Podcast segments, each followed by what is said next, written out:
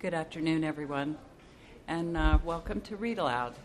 This week we've got two colleagues from the Research Communications Department who have brought some things that they'd like to share with us. The first is um, Pam Frost Gorder, and her colleague Jeff Grabmeier is going to follow her. And I'm going to let them introduce their material to you.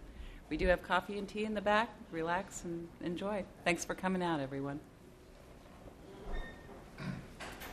Hello. Um, Jeff and I are science writers at the university, so we both chose books that touch on science or uh, about science. And um, the first book I'm going to read from is Chaos by James Gleick, um, who's a former New York Times reporter. And chaos, well, I'm not sure I should even try to explain what chaos is. Yes? Oh, I'm sorry. Can you hear me now? Ah, much better. Okay. The first book I'm going to read from is Chaos by James Gleick. He's a former New York Times reporter. And I was just saying, I, I don't think I should even try to explain what chaos is. I should let his introduction explain what chaos is, because I think he does it very well. And uh, even though this is uh, a book that's um, it's very heavy on science and mathematics, it's still um, very readable, and I think the prologue actually pulls you in and makes you want to learn more about that.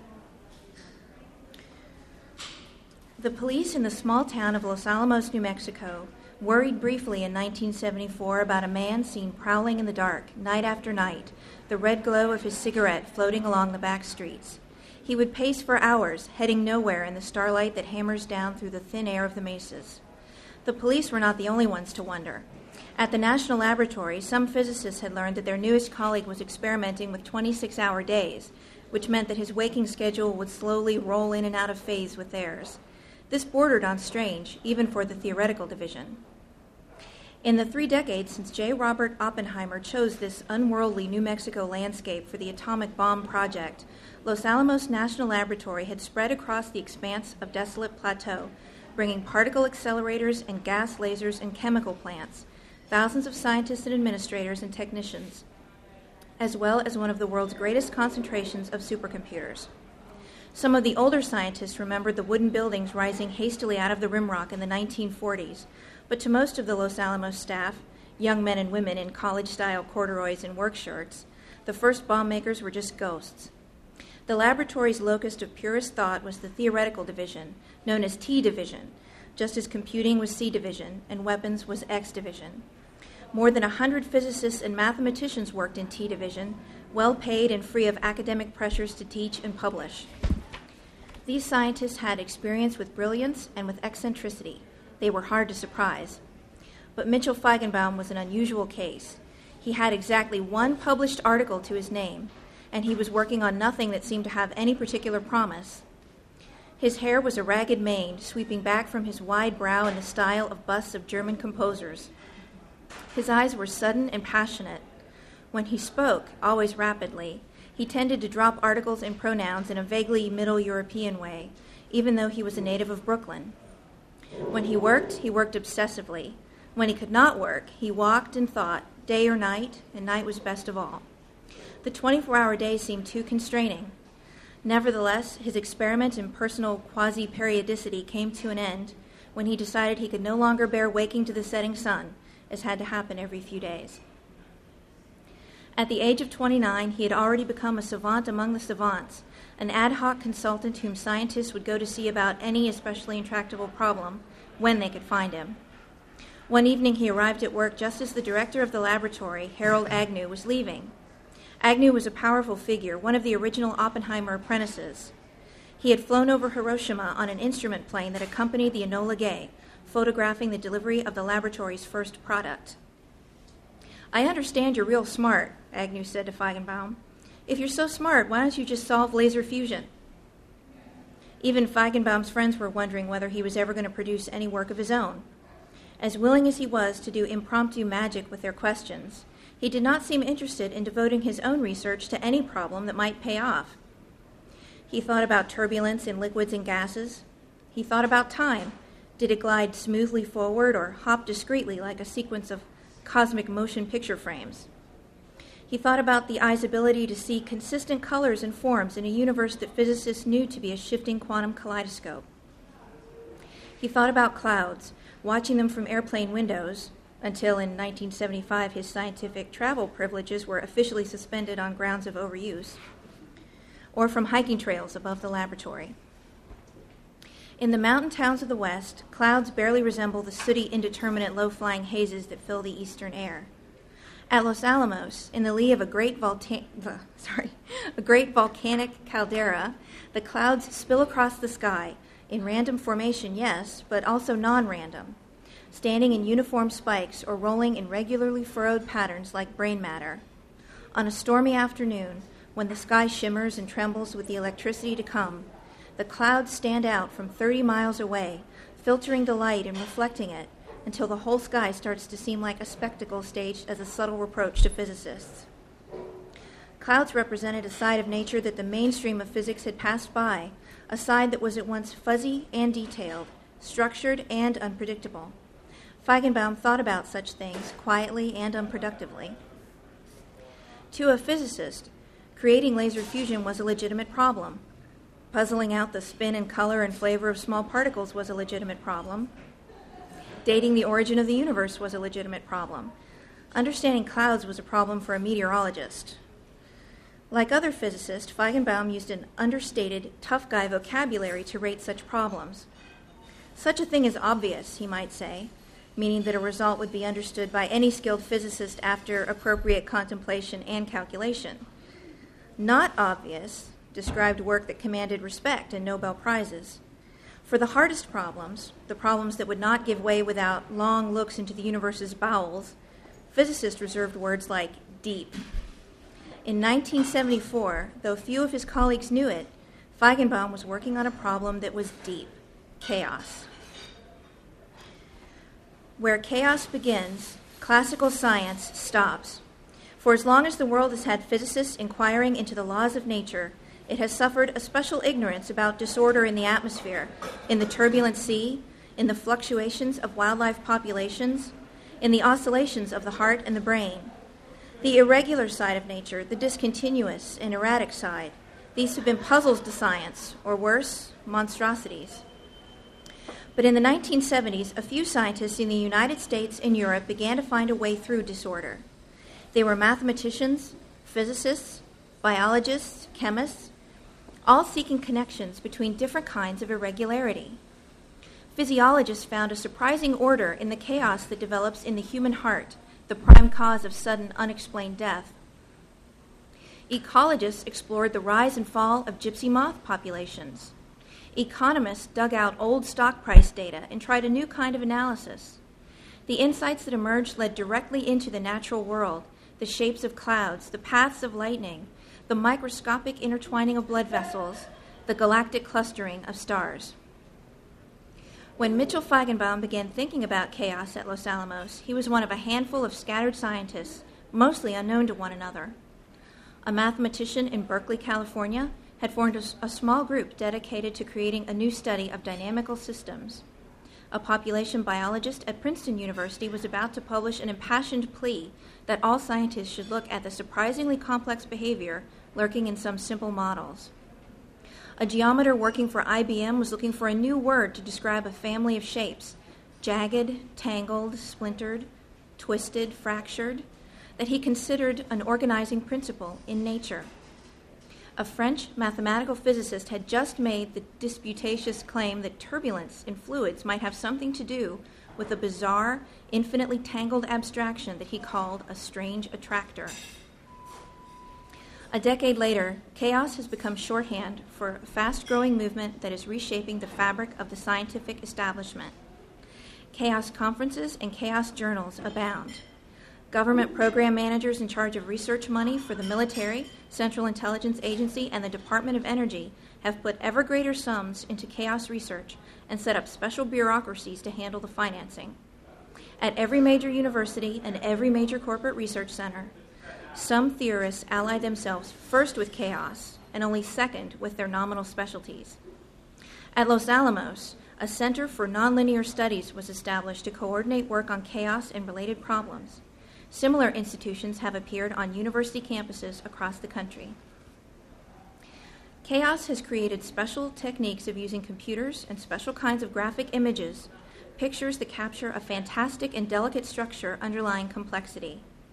The new science has spawned its own language, an elegant shop talk of fractals and bifurcations, intermittencies and periodicities, folded towel diffeomorphisms, and smooth noodle maps. These are the new elements of motion, just as in traditional physics, quarks and gluons are the new elements of matter. To some physicists, chaos is a science of process rather than state, of becoming rather than being. I thought I would stop there. Okay. Uh, the second book I brought with me is a biography of Beethoven, uh, the universal composer. It's by Edmund Morris, whom you might have heard of for a, a biography he wrote of Ronald Reagan. And uh, I think maybe at first you might wonder why I'm reading a biography of Beethoven if I'm supposed to be talking about science. But uh, this book actually delves a lot into his psychology, uh, the psychology, I guess you would say, of art, of genius in composing, and also the mathematics of composing.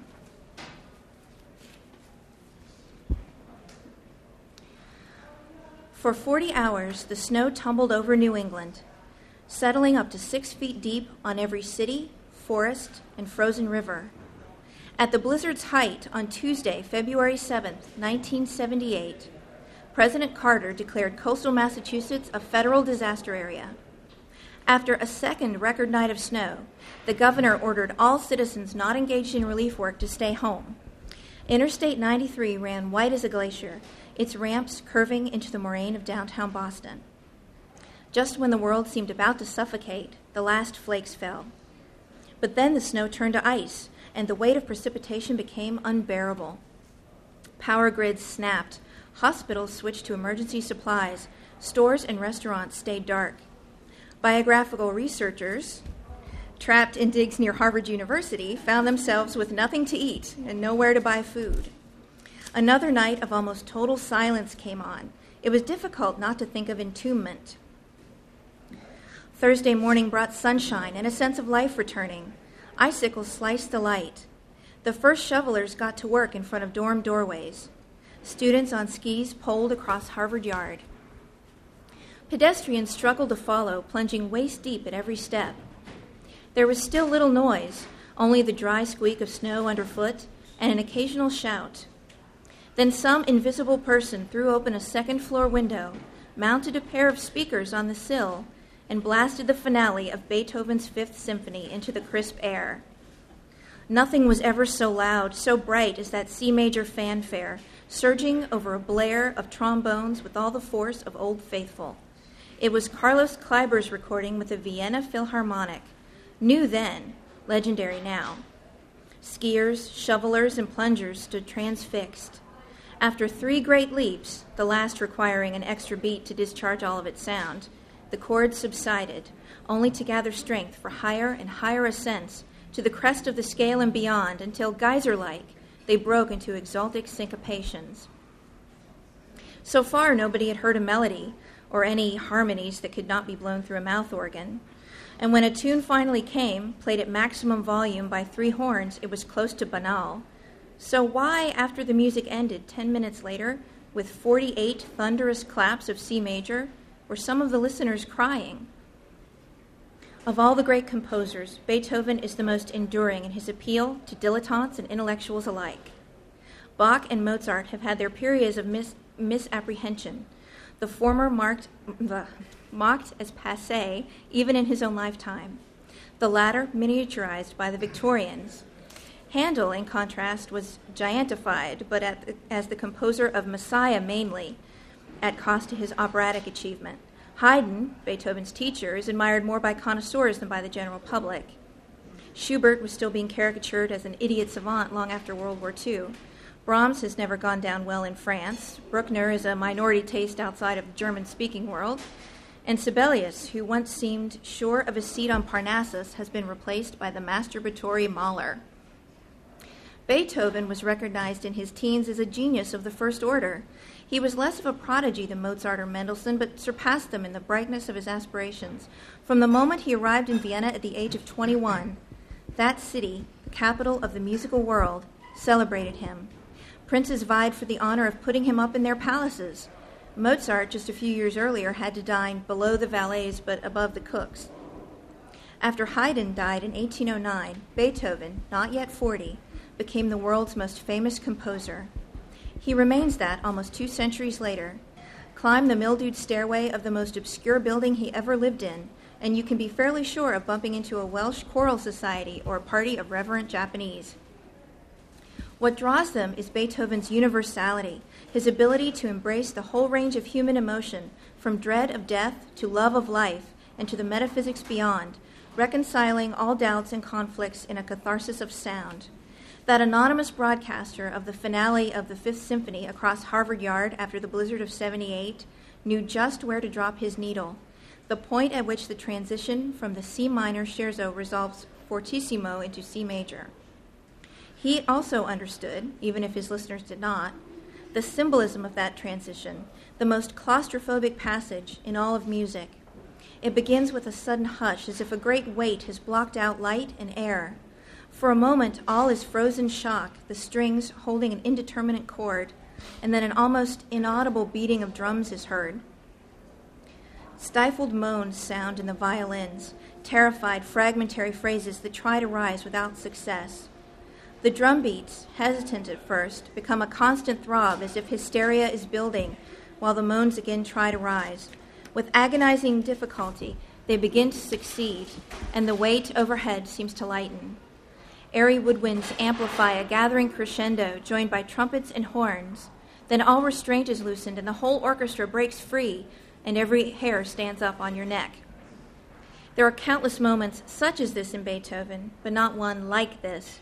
His originality prevents him from repeating himself. At the same time, there is a signature quality, unmistakable as the hand of Picasso.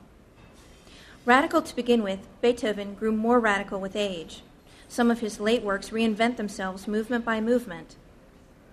The string quartet in B flat, opus 130, traverses more styles in 50 minutes than Wagner did in 50 years. And after finishing it with a stupendous fugue, Beethoven still had enough inspiration left over to write an alternative finale, his last published composition, that has the effect of transforming the whole work in retrospect. The other movements still float in order astern, but they look closer and more companionable, seen from a less lofty masthead. That fugue, by the way, known and feared by chamber musicians as the Gross Fugue, a breaker of strings and burner of fingertips, was Igor Stravinsky's favorite quartet movement. There can be no better testimony to Beethoven's timelessness than the fact that Stravinsky, iconoclast supreme, measured his own modernism against something written in 1825. Quote, this absolutely contemporary piece of music that will be contemporary forever. I love it beyond any other. Heard today for the first or 101st time, the Gross Fugue still overwhelms with the sheer brutality of its sound. For more than a quarter of an hour, violins, viola, and cello squawk and scream like frenzied vultures. One can understand the rumors around Vienna that Beethoven, famous for his eccentricity, had at last gone mad. Yet, even as audiences recoiled from the fugue, they had to account for the fact that it was paired with a slow cavatina or singing movement of indescribable beauty. If a confused brain produced the one, what all comprehending heart poured out the other? Contrast and conflict are essential characteristics of Beethoven's art. Throughout his life, he struggled against epic odds and prevailed with enormous courage. The odds were at various times social, sexual, psychotic, and political, but two especially tormented him ill health and loneliness. His muscularity and ruddy complexion disguised the former, at least when he was young, and the latter was self inflicted. He fled the palaces of his patrons, preferring to pay his own rent and compose in peace. Domestically helpless, he moved no fewer than 80 times and lived in prosperous squalor with history's most notorious piss pot under his grand piano. Yet he was never short of the acolytes and enablers. Would you like to sleep with my wife? That eminence attracts. None of them was privy to the full extent of Beethoven's bodily and mental sufferings. Two famous documents, written in secrecy and discovered only after his death, make this clear the Heiligenstadt Testament of 1802 and the Immortal Beloved letter of 1812.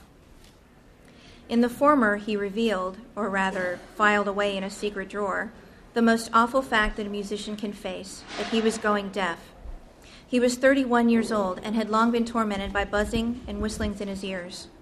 At first, he hoped they might respond to medicine. When they did not, he had to live with them. By 1808, he could no longer hide his condition.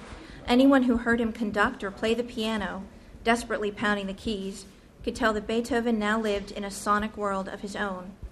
Ten years later, people wanting to converse with him had to write their remarks on paper.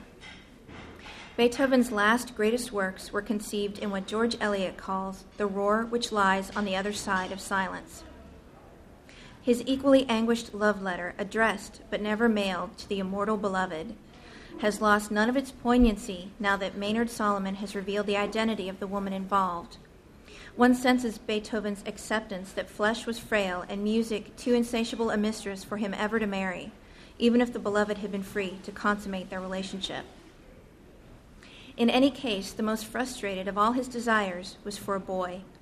Psychobiographers have seized upon his struggle to win possession of his nephew, Karl, as proof that Beethoven was an incestuous homosexual.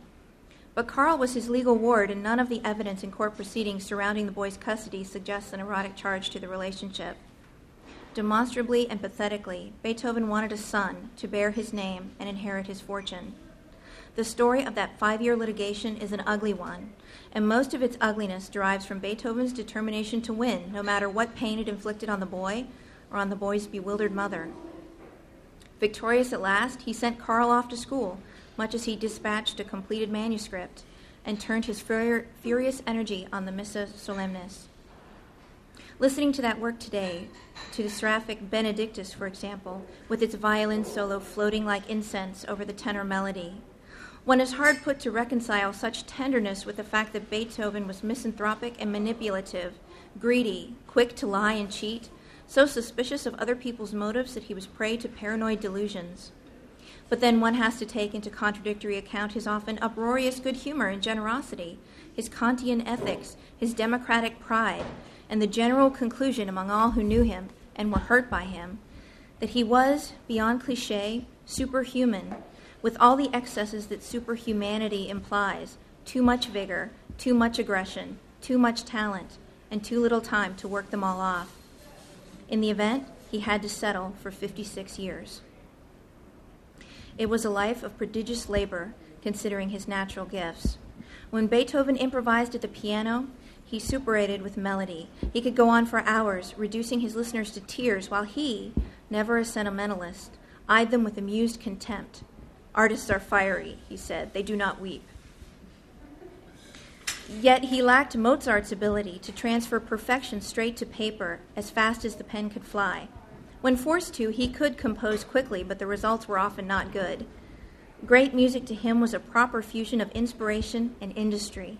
And industry implied the most logical improvement of every last structural detail. If he had to choose between the charm of a seductive tune and a figuration built out of integral coefficients, mathematical beauty won out every time.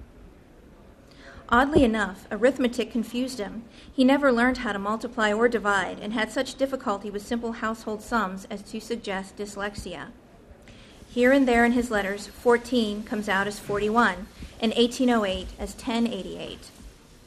Yet again, contradictions abound when discussing Beethoven. He was a rationalist who took delight in solving almost impossible problems of counterpoint.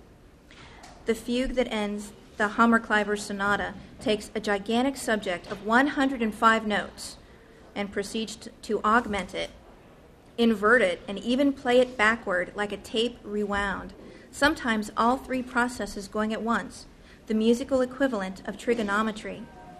Such achievements put Beethoven in the same class as music's other ranking intellectuals, Bach, Brahms, and Webern, and yet none of these three could have written Fidelio. He had, besides, a mastery of musical architecture that was in, as instinctual as it was innovative. Again, the possibility of dyslexia arises. Some orthographically challenged people have an almost cubist ability to visualize planes and dimensions from many different angles at once. Beethoven's sound structures are full of disproportionate rooms and inner voids, with surprise changes of level and windows full of sky, but they always balance out as total buildings, no matter how large their size. Not for nothing was Beethoven the favorite composer of Frank Lloyd Wright and Louis Kahn. The paradox of Beethoven's bigness is that it is not always measurable in time or decibels. He could and did compose symphonies and sonatas of unprecedented length, yet he was also a miniaturist.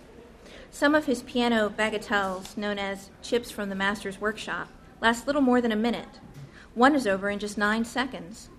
Chips they may be, but hold them up to the light and they glint with precious metal. Nor are they fragmentary in form. His spatial sense was microscopic as well as telescopic. With equal sureness, he built both cells and cathedrals of sound. The last bagatelle of Opus 119 is set in the same key as the Adagio of the Ninth Symphony, and it too is an endless flow of melody, rising to a serene height before resolving on the simplest of cadences. It spans just 22 measures to the symphony movement's 166. Yet for the short while it lasts, it seems, in Shelley's language, to stain the white radiance of eternity.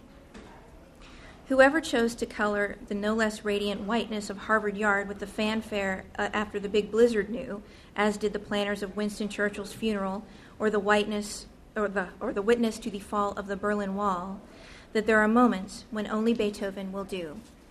No other composer could have achieved so instant and so communal a reaction among young skiers, probably unable to name a single other of his works, if indeed they could even name him.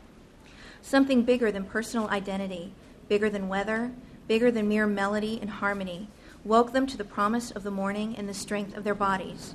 The largest mind in musical history spoke to them in 1978, as it did when the boy Beethoven made his debut in Cologne 200 years before.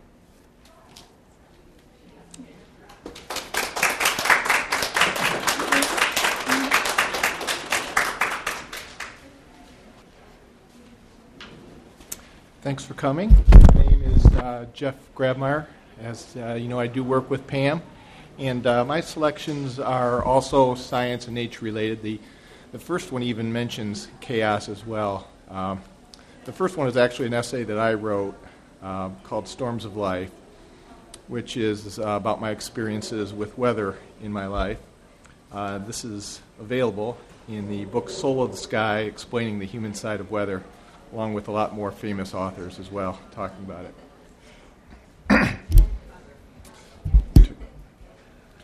when I was four years old, a monstrous tornado rumbled through my neighborhood and blew away my house.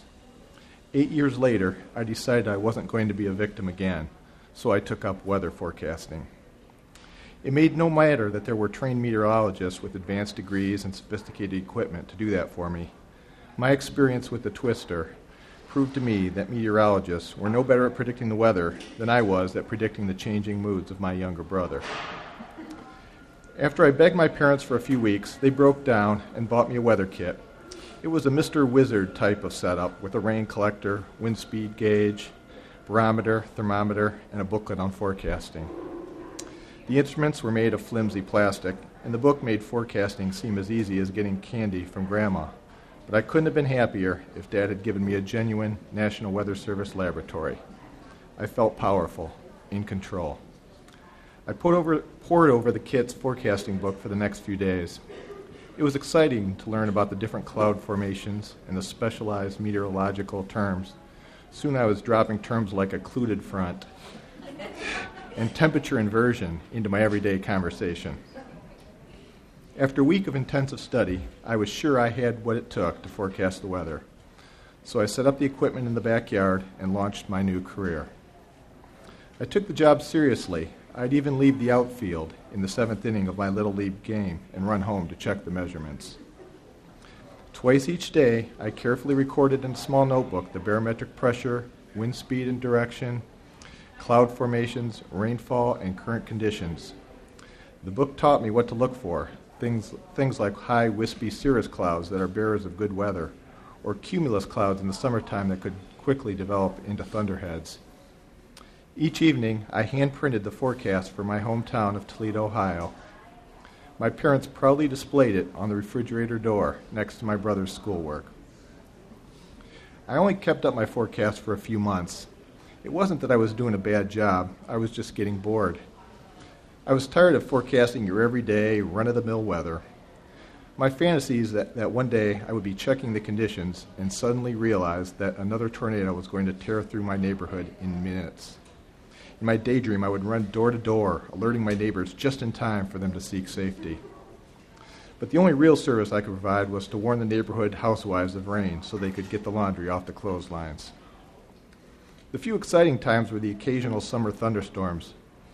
I knew that when a tornado was near, the barometric pressure drops dramatically in just minutes. So at the first rumblings of thunder, I raced to my bedroom and sat in front of the barometer, watching closely for signs of coming calamity. But there was no more calamity. If only I would have had my weather kit eight years earlier, I thought to myself. April 11th, 1965, the day the infamous Palm Sunday tornado swaggered through my neighborhood like a 200 foot bully, killing 16 and injuring 70. The same day, 51 twisters raised hell in the Midwest, taking 256 lives. That Palm Sunday twister is my first childhood memory. I was four years old, and I can recall nothing about our house until the night it was blown apart. My memory begins a little after 9 o'clock that night when I was awakened by a terrific boom and then a gathering roar. Later, I would hear the sound described as the bellowing of a million mad bulls. I didn't know anything about bulls, but to me it sounded like the roar of the thing that occasionally haunted my dreams. All kids have their own personal dream monsters, but my thing was a hundred foot version of Godzilla with rows of teeth and scaly green skin. Mom and Dad were sitting in the kitchen when they heard the clamor. My father opened the back door and saw, etched by the near constant lightning, the mad dance of the twister. I was sitting on the edge of my bed, confused and scared, when my parents rushed in and grabbed my brother and me. Just as Mom grabbed my brother, the window above his crib shattered. We didn't have a basement, so Mom and Dad headed for a door in the floor of the garage that led to a tiny crawl space under the house. They ran down the pitch black hallway. It was as if the thing was chasing us and we were trying to escape. Our legs felt like they were made of lead. Suddenly, the thing was hovering over us, ripping apart the house. Dad fell on top of me and Mom on my brother. Everything we owned whirled around us as if controlled by poltergeist. I closed my eyes, protected underneath my father, and wondered what would happen when it caught us.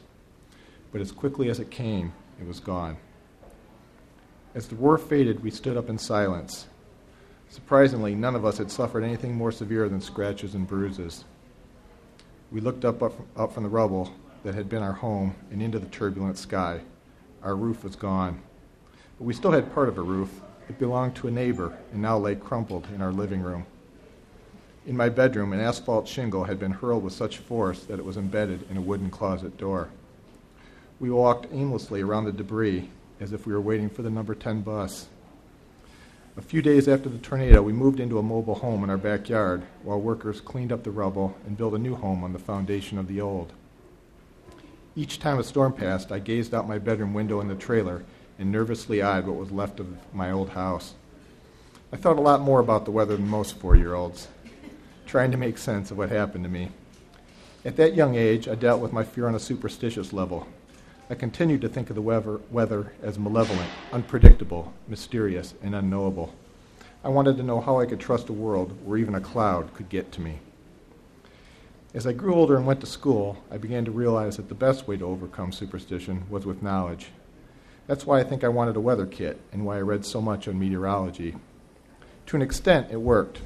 I felt somewhat better when I learned about the hot and cold air masses and all the other forces that cause tornadoes. But other things I read didn't fit the neat scientific theories, or at least I thought they didn't. The freakish wonders caused by tornadoes and the almost deliberate way they spared some lucky souls seemed to fit more with my old superstitious views of the weather than with my developing scientific ones. I once read about a twister that hit St. Louis in 1896 which thrust a pine 2x4 through a solid iron wall 5 eighths of an inch thick. I knew that tornadoes could produce winds up to 300 miles per hour, but so, such a terrific feat still sent shivers up my spine. Twisters seemed to consciously spare people who, by all odds, should have been injured or killed.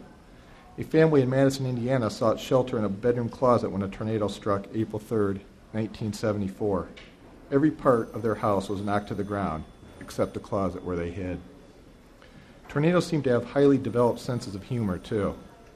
During a twister in El Dorado, Kansas on June 10, 1958, a woman was blown through a window and carried 60 feet. When she landed, she found a broken copy of the record Stormy Weather next to her. Real scientists might scoff, but to me it seemed tornadoes were playing pranks on the solid, immutable laws of nature. Tornadoes that destroyed houses and left closets standing, threw people in the air and gently sat them down, and hurled objects through steel walls seem more like malevolent demons than meteorological phenomena. When I started studying tornadoes, I had no idea that praying for the weekend and staying out of cars might be ways of protecting myself. But one scientific study seemed to suggest that. Research, researchers found that significantly fewer tornadoes occurred on the weekend than on weekdays. They speculated that auto traffic created little vortexes that, added together, could help account for some tornadoes. That knowledge didn't help ease my fears. If that were true, I felt I might as well make offerings to Aeolus, the god, Greek god of wind, than take heed in science. By this time, I was too old to believe in the thing, and science didn't seem to offer the explanations I craved. But this Aeolus guy had a long history in literature, so maybe it was he who visited me one summer day when I was 17 years old. It happened when I was sailing an 18 foot sailboat with my father and brother out on Maumee Bay on the west end of Lake Erie. In the west, black clouds appeared and then quickly covered the sky as if they had foamed over a boiling pot. My father quickly headed the boat toward shore, but within minutes, Aeolus had blown the bay into a frothy white frenzy all around us, sailboats capsized in the strong winds. We soon gave up any hope of reaching the mainland, and my father headed the boat for a small island about a half mile away. But we knew that we had to drop the sails or we would capsize too. With no other choice, my father gave the helm to my brother and told him to steer toward the island. Dad left the safety of the cockpit and crawled onto the front deck to take down the smaller of the two sails but he slipped on the rain slick deck and fell into the churning water. Luckily, as he fell, he managed to grab onto the forestay of the boat. Meanwhile, I struggled to release the cable that held up the large mainsail.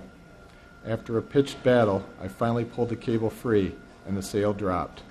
The boat slowed, and we drifted to shore.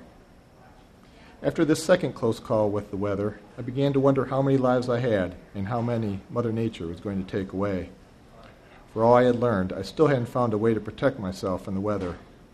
And I still hadn't found a fail-safe way to know exactly what the weather was going to do. In many ways, my search was just a variation of one undertaken by many 19th century scientists who helped to find a set of scientific principles that would allow them to predict everything that was going to happen in the universe. That possibility was dashed in 1926 when a German scientist came up with the uncertainty principle. The principle states that we can predict future events exactly only if we can perfectly measure the present state of the universe. But the universe has an unpredictable random element that makes perfect measurement and prediction impossible. The weather takes the uncertainty principle and dumps it on us like a surprise six inch snowfall. Weather, constant weather constantly reminds us that we are subject to random forces beyond our control.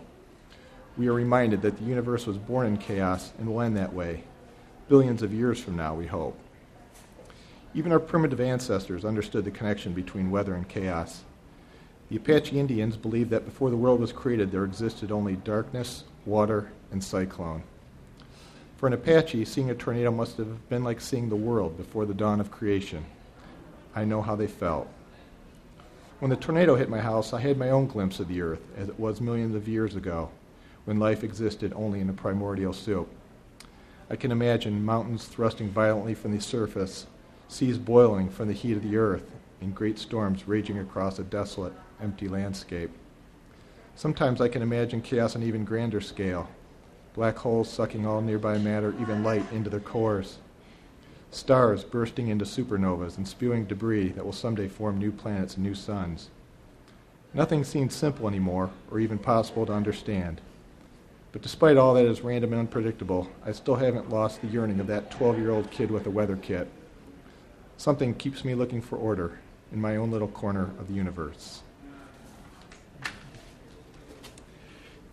I'm going to read one or two essays from a, an author named Sam Keen. Uh, it's from a book called Sightings Extraordinary Encounters with Ordinary Birds. Uh, I am a bird watcher, and uh, before you all run away screaming, these aren't just about bird watching. These are uh, Sam Keen is actually a, a philosopher, and uh, he he tends to take the sighting of a bird as a, a reason to to kind of ponder, kind of like I did in, in my essay, the, the nature of the universe. The uh, first essay is called Sparrows, Sapsuckers, and Rattlesnakes The Commonwealth of Sentient Beings. In my young mind, sparrows fell into two categories the uncommon and precious, and the common and expendable. To the amateur eye, most sparrows are, base, are simply basic brown birds. Because they look so much alike, stripped, streaked, spotted, and generally tweedy, they are hard to distinguish from one another. On my expeditions, I would frequently see a small brown blur in a bush, which would disappear before I could study its markings to determine its identity. So I never became a connoisseur of sparrows, although I was often delighted by the lyric singing of white crowned and song sparrows.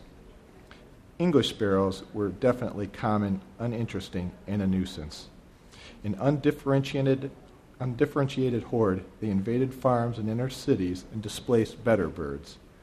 They nested in moths in the eaves of ordinary houses, barns, and vine covered public buildings, filling the air with their continuous chirping and covering sidewalks with their droppings. Store owners along the main street periodically hired a local stormtrooper armed with a shotgun who went from store to store before business hours to blast colonies of sparrows and pile the bodies on the margins of the sidewalk for the garbage man. Being a fan of the colorful, the exotic, and the rare, I believe that scarlet tanagers, or the interesting sparrows like the black throated, the golden crowned, or the lake sparrow, should be protected, but basic brown ones were expendable. They belonged to the same categories of enemies of higher culture as starlings, which traveled in gangs like Hell's Angels and were known to augment their daily diet with eggs stolen from other birds' nests, or cowbirds that, in, in imitation of the jet setting rich, laid their eggs in some other bird's nest, forcing the host to be a surrogate mother. More than once I'd come upon the hanging nest of a diminutive red eyed vireo filled to overflowing with a ravenous baby cowbird, while the ground beneath was littered with the corpses of vireo fledglings that had either starved to death or been pushed from the nest. As a budding ornithologist, I did not object to the policy of extermination of lesser species. I even furthered it in my own modest way. Like most boys in the pre television South, I went through the slingshot stage which came before the era of the BB gun and the 22, and felt it was my right and duty to practice my marksmanship on small moving things. A forked stick, two strips from an old inner tube, a bit of leather, and a few smooth pebbles were all I needed for big game hunting. After a lot of practice, I was a good enough shot to bag sparrows and starlings and to terrorize chickens and strange dogs that wandered into our yard. One day in the front yard, while working on my marksmanship, to avoid mowing the lawn, an anonymous bird flashed through the sky over my head. Without aiming, I let loose a missile in, the, in its general direction, and to my surprise, it fell dead at my feet. I was horrified to realize it was a yellow bellied sapsucker, an exotic bird that I had never seen before. I picked up the lifeless bundle, caressed its yellow gold breast with my finger, and felt deep shame for killing something so rare and beautiful. After that, I was never able to kill for sport. Although I had no love for the colonies of English sparrows, I came to respect the bare fact of their livingness. I understood that the great commandment to do justice, love mercy, and walk humbly with God must be translated into the discipline of practicing reverence for all life. I was forced to recognize that all members of the Commonwealth, all species, rare or common, shared an unconditional will to live, which is the divine spirit within us. Standing or kneeling, in the presence of the mystery of death and the miracle of life I had carelessly extinguished, I felt that ultimately there was no distinction among sparrows, sapsuckers, and me. I owed reverence, respect, and restraint to all. Holy happenings don't always involve lovely birds, beautiful sunsets, or lions lying down with lambs, however. It may happen in encounter with a creature from the dark side of the Force. This spring, I came upon the most awesome rattlesnake I had ever seen. A full four feet long, thick as my wrist, and dark green at the head, tapering to lime green by mid length. Only the last 12 inches before the rattles had the dark crisscross lines against a tan background that are typical of rattlesnakes. Feeling both fear and fascinations, I sat down at a safe distance and settled in to observe. Our eyes engaged. Nobody moved. As we remained in our silent encounter, my fear was gradually replaced by a sense of comfortable familiarity. For an eternal moment, I lost my habitual anthropocentric prejudice and found myself empathetically united with the rattlesnake. I was no longer a superior being, but instead a member of a family of sentient beings, all of whom love their way of life no less than I love mine. As I write this, I can almost hear the sneers and criticism, as though one could have a revelation by Viper. What a ridiculous romantic notion. Modern normal people don't see symbols in snakes. In defense of the Viper, I suggest that the goddess religions and the healing cult of Asclepius, both far older than Christianity, were wise to recognize the serpent as a messenger between the divinities of the underworld and the heavenly gods. Who better than a creature that yearly sheds its skin to teach us the gospel of the universal cycle of birth, death, and renewal? We are accustomed to the old metaphor of heavenly angels with feathered wings bringing us divine messages but our age requires dark angels to remind us of the wisdom of the earth. Just the fact that I am amazed to see a wild snake in this paved and manicured world is a vivid reminder of how far we are, re- we are from realizing that we are all a part of a single ecosystem. In our time, acid rain and deforestation are symptoms of the disease of human hubris that will be punished by plague, famine, and the extinction of many species unless we change our ways. Count on it. My rattlesnake was such a chthonic angel, an awesome creature who reminded me that we thrive or perish as members of a single sacred commonwealth. It is foolish to hear in the voice of the serpent an echo of a wandering prophet who taught us that we are all citizens of the kingdom of God. The, the task of authentic religion is not to create a biography of God, but to remind us to treat, tread reverently on the humus, humus and to show compassion to all sentient beings. Any entity, person, or event may be sacramental, whether a dead sapsucker, a living rattlesnake, or the prophets of old. Another uh, sh- short essay, also by the same author, is entitled The Wood Thrush An Enchanting Echo. If you are vigilant, you may see a wood thrush in the woods of Tennessee at almost any time of day. You can identify the species by its elegant dress. Think of a well turned out English gentleman of the old school. The bird's ground is tawny, passing into cinnamon brown on its back and shoulders, giving way to an olive gray tail. It wears a contrasting polka dot vest the color of clotted cream, sprinkled liberally with blueberries. At high noon, the thrush hops around in low bushes and seems to have only modest ambitions and domestic concerns. As different from a brash blue jay as you can imagine. It quietly goes about feeding on a balanced diet of protein ants, beetles, grasshoppers, caterpillars, and fruits, frost grapes, blackberries, and wild cherries. Often, as I would be gathering multicolored rocks with indecipherable hieroglyphic markings from the creek, or searching for a pine tree with chewable amber pitch oozing from its multi-layered bark, I would look up to get my bearings and be startled to see a thrush sitting on a nest just above eye level. I could see that thrushes were accomplished architects and builders. They chose a site where the nest would be well supported in the crotch of a sapling, the same spot I would have built a tree house. The foundation of the nest was constructed by inserting twigs, grass, and leaves into a matrix of wet mud, which dried to form a strong superstructure. The plush decor was made of soft grasses and bits of moss. Sometimes the finished dwelling would be decorated with pieces of ribbons or paper scavenged from the detritus left by humankind, although the nest offered both domestic security and creature comfort to its inhabitants. Whenever I came on a nest, I knew the rule look but don't touch. Yet it was my duty as a budding ornithologist to make a careful examination of the state of affairs if I found that a cowbird had deposited her eggs, forcing, forcing the thrush to become a nanny at the expense of her own young, I might remove the offending white spotted eggs, leaving only the smallish greenish blue ones. It wasn't until twilight that the thrush changed from domestic diva to shaman. From somewhere far away, a single note from its throat, like a bell calling me to matins, stopped me in my tracks. Suddenly I was dumbstruck and forgot that I was supposed to be hurrying to the opening in the fence, leaving the woods, and crossing Court Street in order to get home in time for dinner. I stood riveted to the spot, my ears straining to follow the enchanting sound until it disappeared into silence. The song of the wood thrush, or bellbird as is sometimes known, is so haunting that bird lovers have gone to extremes to describe it. In Birds of America, it is variously expressed as sounding like the opening of Weber's invitation to the dance, the sweetly solemn thought of Handel's Largo, Faust's beautiful appeal to Margaret in the garden. But not many birders have tried to understand the particular nature of the haunting. The thrush's song belongs to a family of experiences that usher us into the threshold where sound trails off into silence time disappears into timelessness, and the known world is engulfed by the great mystery.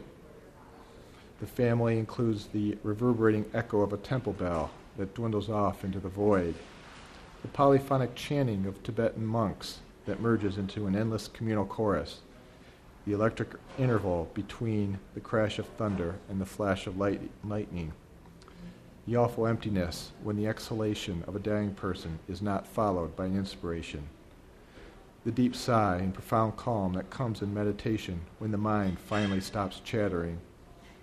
The timeless moment before sleep or after awakening when we enter a dream world in which it seems perfectly reasonable that we should fly, change gender, gender, or simultaneously be ourselves and our parents. In these threshold moments, the spirit slips between the synapses of the mind. The normal illusion that there is nothing beyond the tyrannical march of profane time is dispelled, and we have a brief intimation of eternity and awareness of sacred time. In these pregnant voids, we come to understand the limit of our comprehension. We gain a tacit knowledge that our modes of experiencing time and the world are nothing more than the mechanisms, categories, and paradigms created by our limited minds. Like monarch butterflies confined on their migrations to low altitudes, our wings will not carry us into the vast regions of outer space. The proper name for this experience of unknowing is not mysticism, but wisdom. When Socrates was told that the oracle of Delphi said he was the wisest man in Greece, he replied that it could only mean that he knew what he did not know. Wisdom arises from the certain knowledge of our ignorance, and it teaches us that we dwell within a small circle of light surrounded by an immense mystery. According to tradition, the owl, the symbol of Athena, the goddess of wisdom, spread its wings only with the arrival of dusk. Wisdom is the paradoxical art of seeing in the dark. There are no wood thrushes in the sparsely wooded area of California where I live now, but there are great horned owls aplenty, and when they begin their low, uncanny hooting just after dusk, I am transported back to an earlier time when I stood quietly at the threshold, listening to the thrush's invitation to evensong and heard a faint echo of the silent music of the spheres. Over the years, the thrush's shaman song has gradually transformed me into an enchanted agnostic, unknowing, amazed.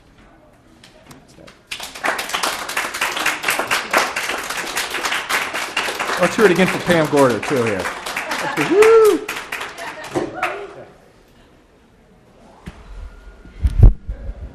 Thanks to both um, Jeff and Pam for those wonderful readings. I feel like I've been in a tornado, by a volcano, and I always love to go birding. So thank you so much for that and, and for taking time out of your busy schedules to read for us. Thanks to all of you for coming out. Um, this is our last program for the quarter, and we'll be returning, um, I believe it's April 9th. If you've ever been to a Naked Sunfish read aloud, I assume you'll come to this one because we have the popular e magazine um, contributors coming to do one of their programs for us. It'll include music, some avant garde poetry, and you never know what else. So thanks again. Good luck with your finals, everybody. and we'll see you next month.